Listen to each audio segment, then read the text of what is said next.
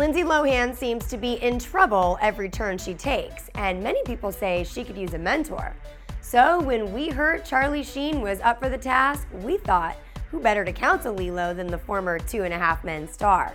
Sheen let America know no one can do the job better as he's been down this road and back several times.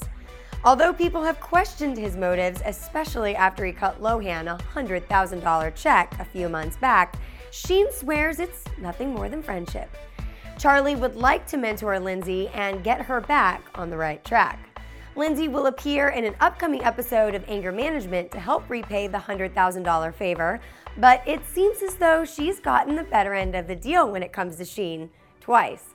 You can bet we'll be following this proposal of mentorship and keep you up to date with all of the details. Follow more entertainment news here on The Buzz and be sure to check us out on Twitter.